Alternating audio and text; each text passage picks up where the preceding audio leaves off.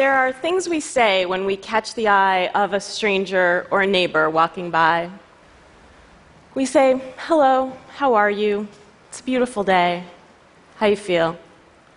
These sound kind of meaningless, right? And in some ways they are. They have no semantic meaning. Doesn't matter how you are or what the day is like. They have something else. They have social meaning.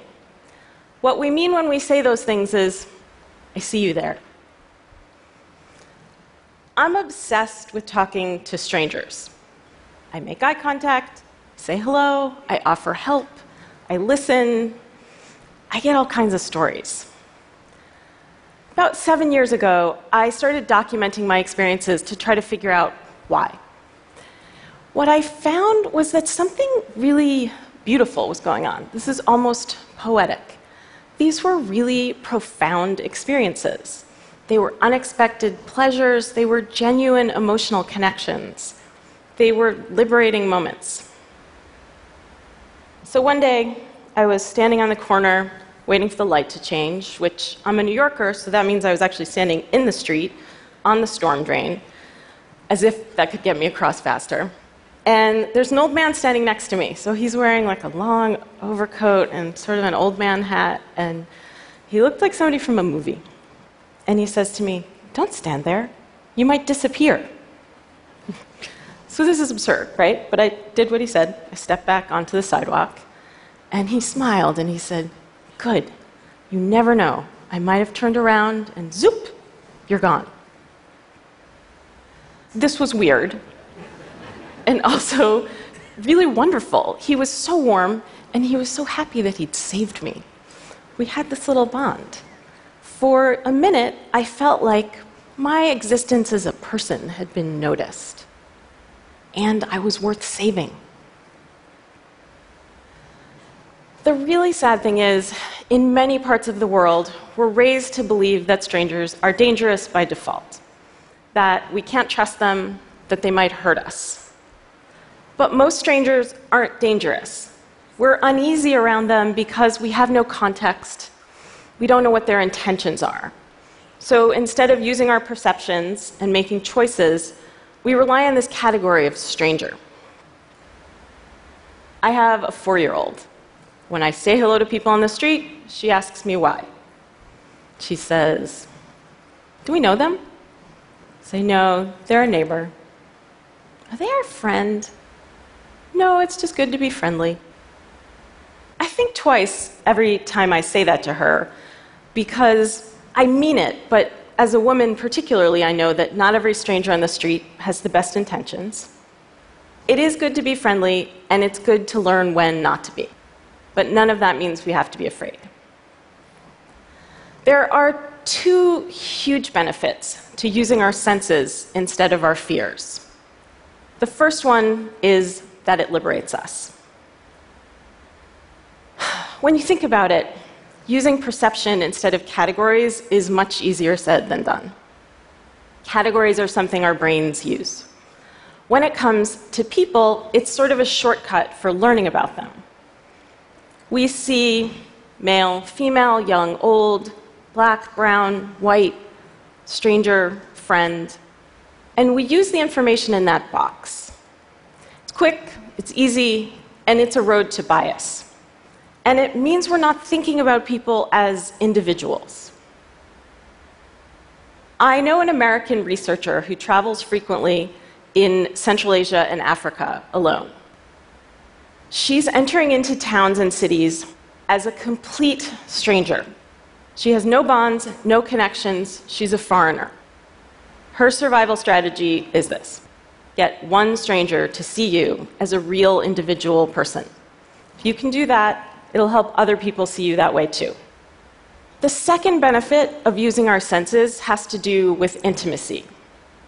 I know it sounds a little counterintuitive, intimacy and strangers, but these quick interactions can lead to a feeling that sociologists call fleeting intimacy. So it's a brief experience that has emotional resonance and meaning. It's the good feeling I got from being saved from the death trap of the storm drain by the old man. Or how I feel like part of a community when I talk to somebody on my train on the way to work. Sometimes it goes further.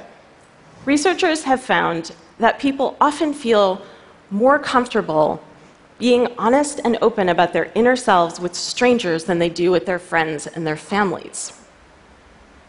That they often feel more understood by strangers.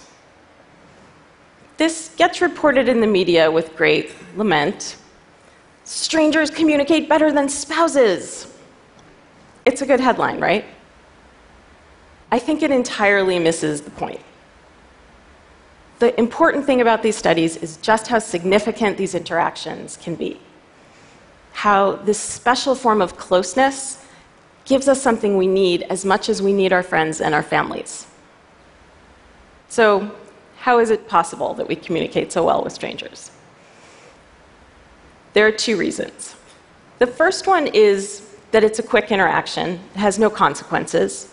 It's easy to be honest with someone you're never going to see again, right? That makes sense. The second reason is where it gets more interesting. We have a bias when it comes to people we're close to. We expect them to understand us.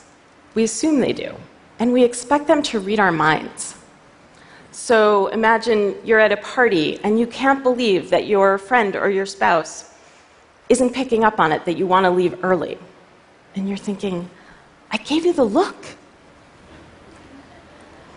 With a stranger, we have to start from scratch. We tell the whole story, we explain who the people are, how we feel about them, we spell out all the inside jokes, and guess what? Sometimes they do understand us a little better. Okay, so now that we know that talking to strangers matters, how does it work? There are unwritten rules we tend to follow. The rules are very different depending on what country you're in, what culture you're in. In most parts of the US, the baseline expectation in public is that we maintain a balance between civility and privacy. This is known as civil inattention. So imagine two people are walking towards each other on the street. They'll glance at each other from a distance. That's the civility, the acknowledgement. And then as they get closer, they'll look away to give each other some space. In other cultures, people go to extraordinary lengths not to interact at all.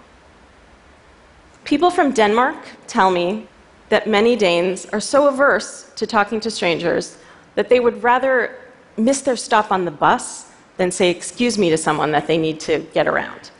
So instead, there's this elaborate sort of shuffling of bags and using your body to say that you need to get past instead of using two words.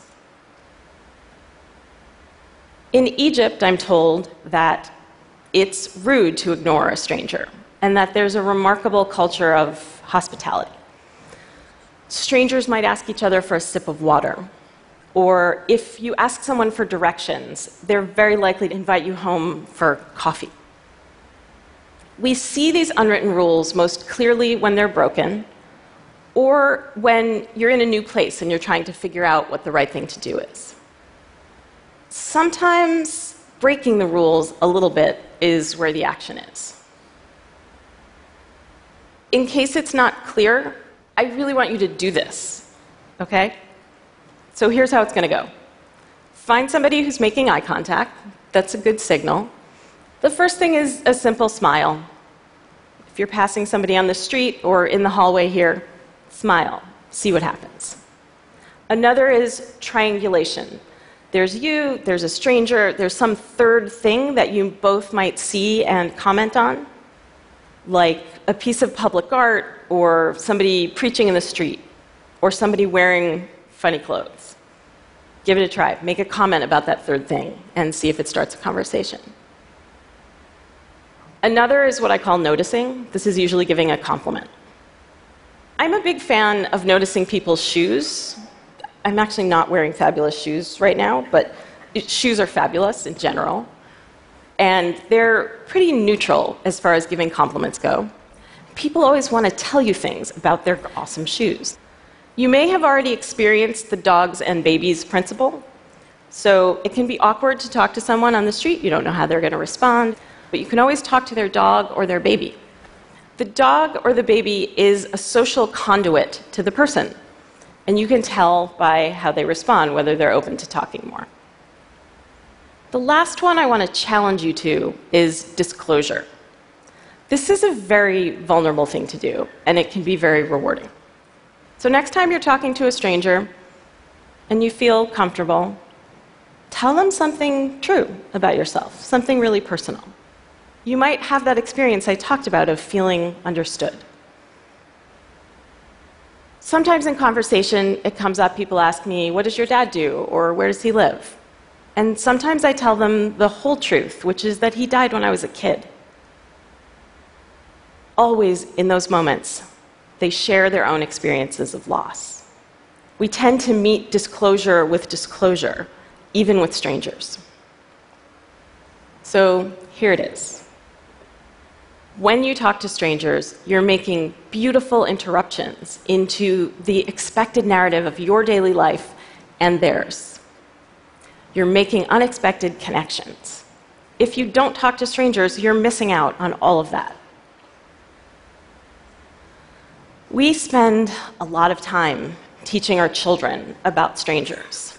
What would happen if we spent more time teaching ourselves? We could reject all the ideas that make us so suspicious of each other. We could make a space for change. Thank you.